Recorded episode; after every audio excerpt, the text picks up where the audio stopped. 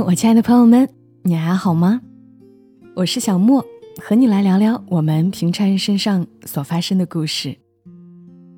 国庆假期有出去玩吗？因为怕堵车，多少也受疫情的影响，所以我们全家依旧选择宅玩这七天。虽然不出门，但不妨碍我们在故事里走出去看一看。今晚来和大家分享的故事，出自于作者刘墨文。我也很久没有讲他的故事了。这个故事的名字叫《房东伊万》。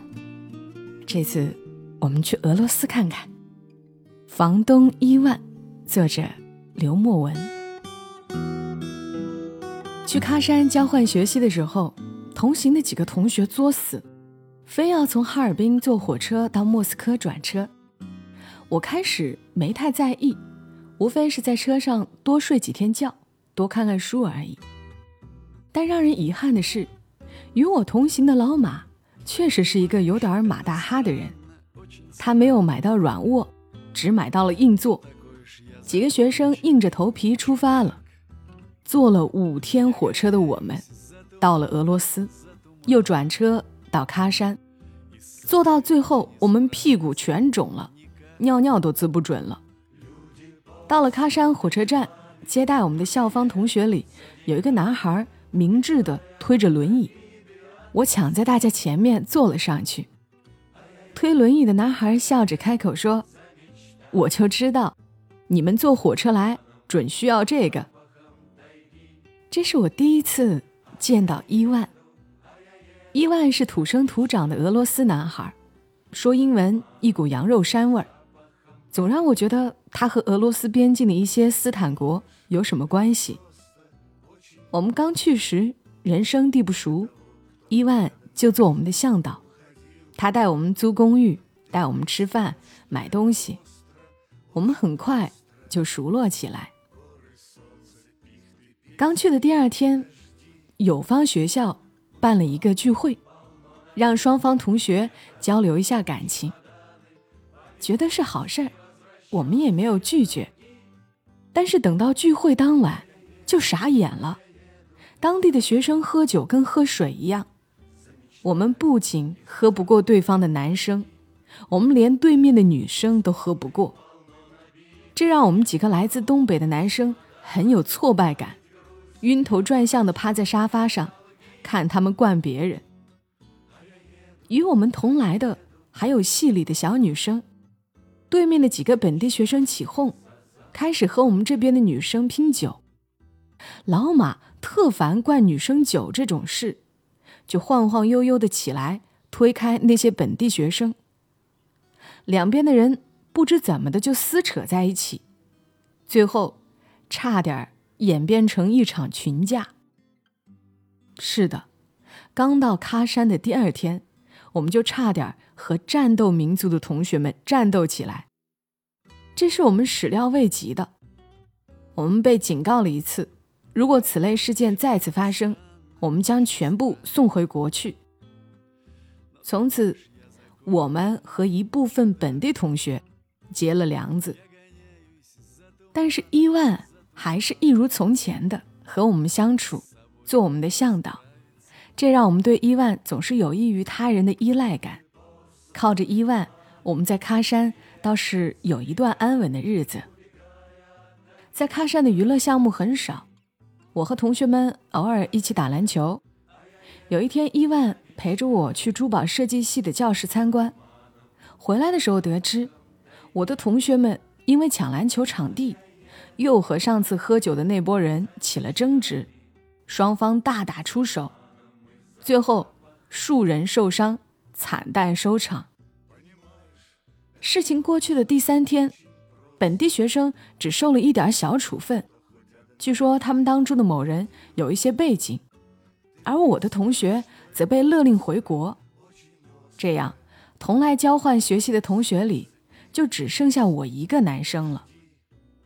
临走的时候，老马苦口婆心的对我说：“照顾好咱的妹子，别让老毛子钻了空。”我在心里骂了无数次娘，目送着他们离开。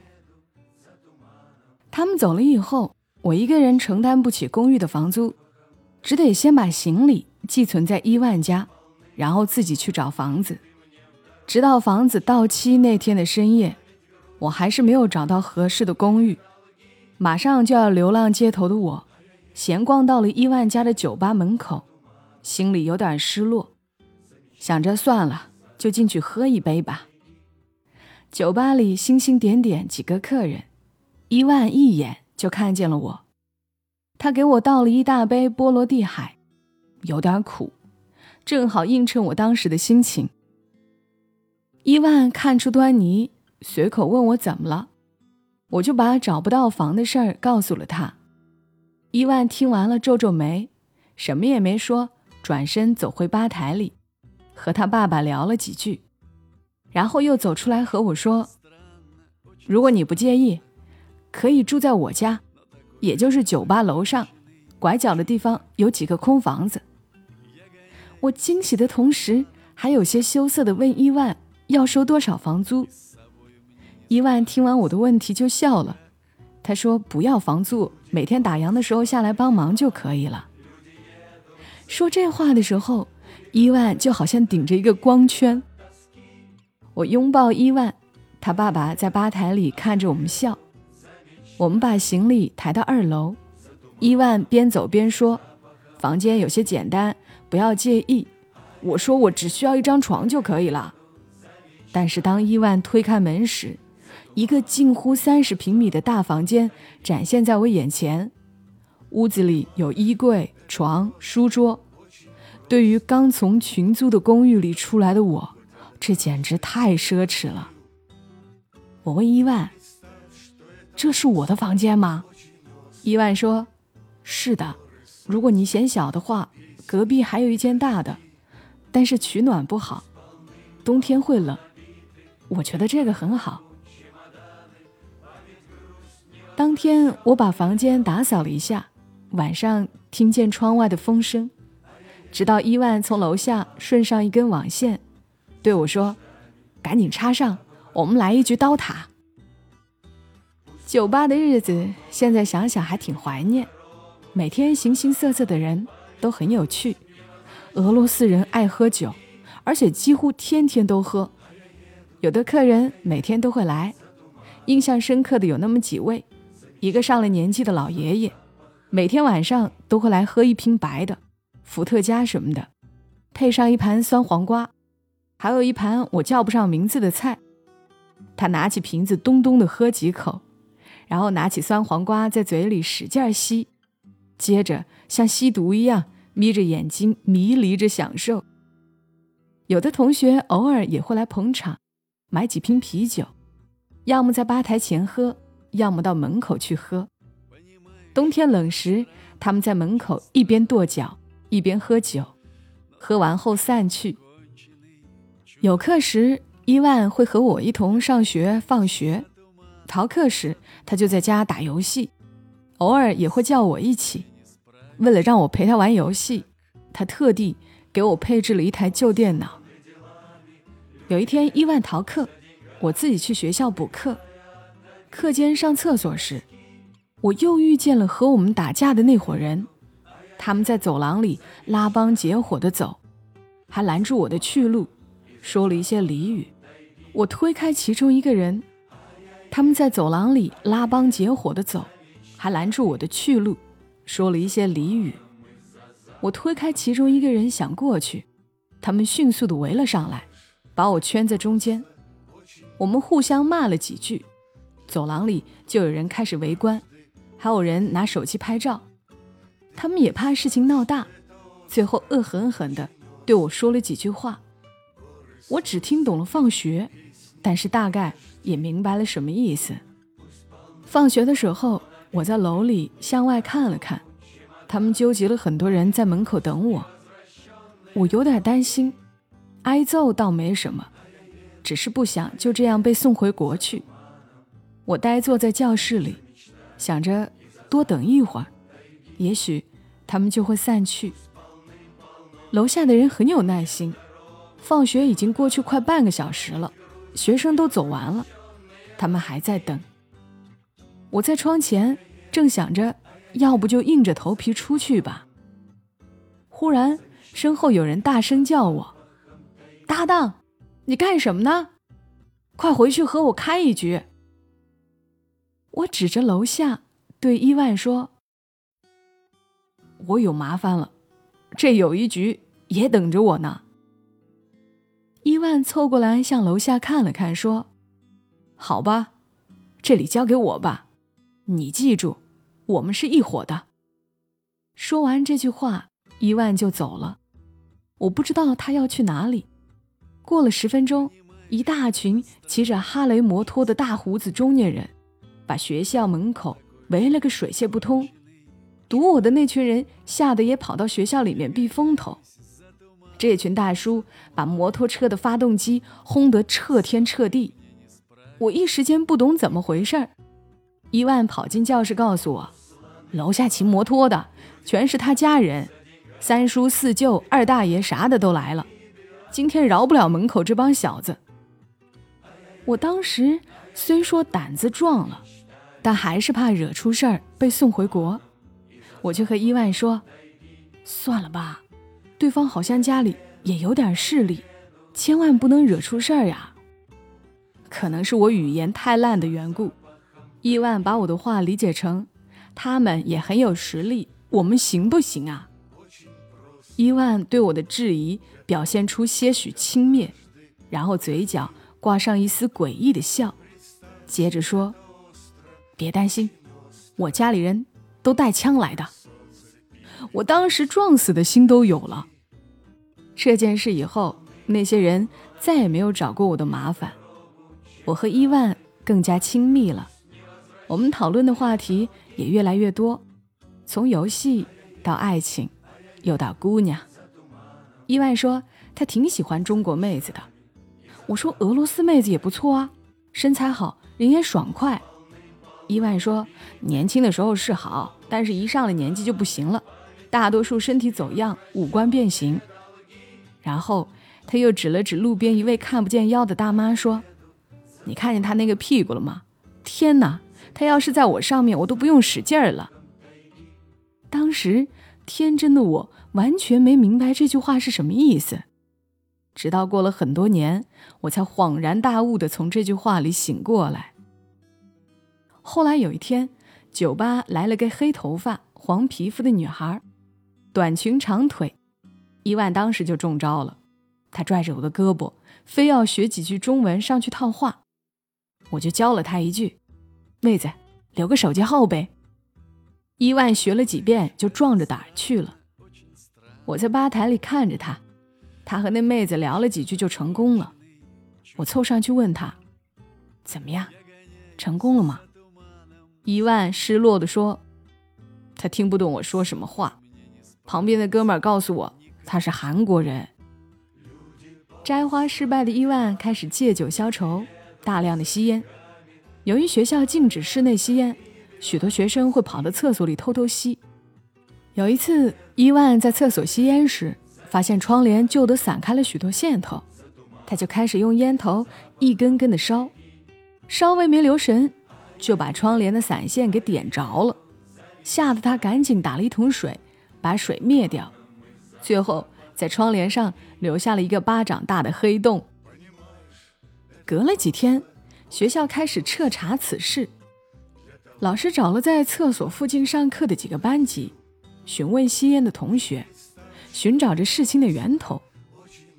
问到我们身边的人以后，大家都心照不宣地替伊万撒谎。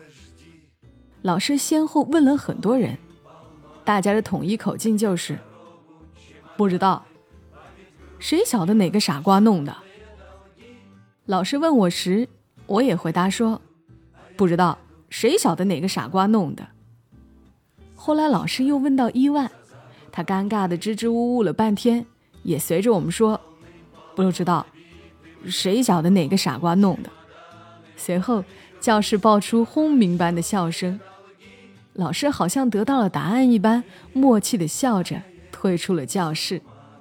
这件事就这样不了了之。春天刚开始，我的课程就结束了。回国的前一晚，伊万把我们全部灌倒了，他自己也有些微醉，开始唱歌、跳舞、讲故事，最后还给我们念了莱蒙托夫的诗。一只船孤独地航行在海上，它既不寻求幸福，也不逃避幸福，它只是向前航行，底下是沉静碧蓝的大海，头顶是金色的太阳。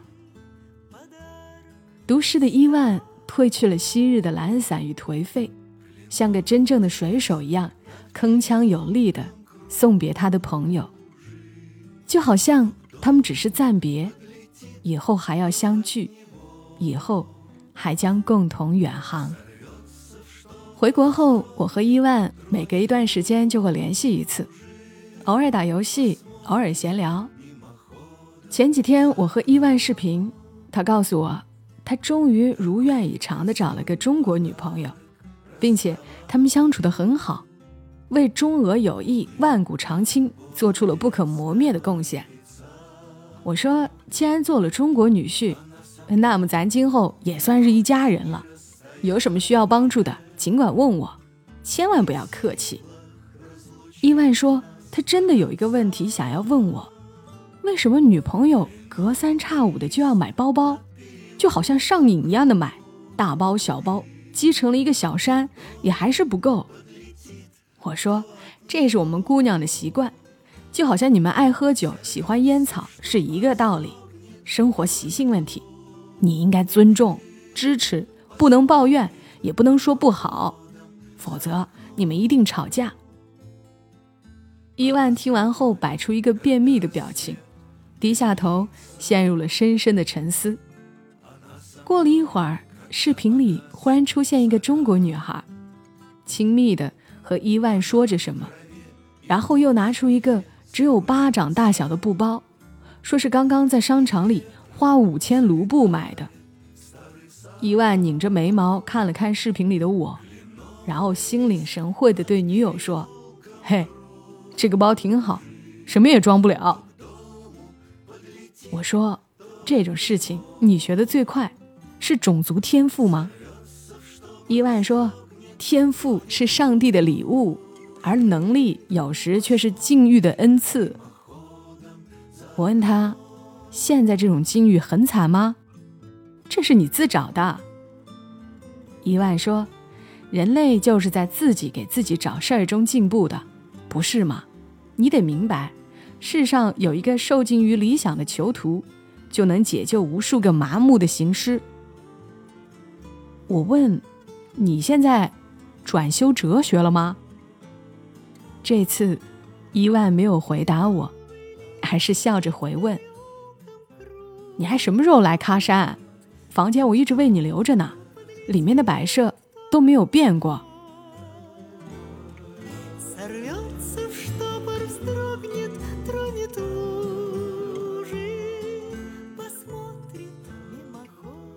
好啦，故事讲完了。听完之后，有没有想起某个你在异乡结识的朋友呢？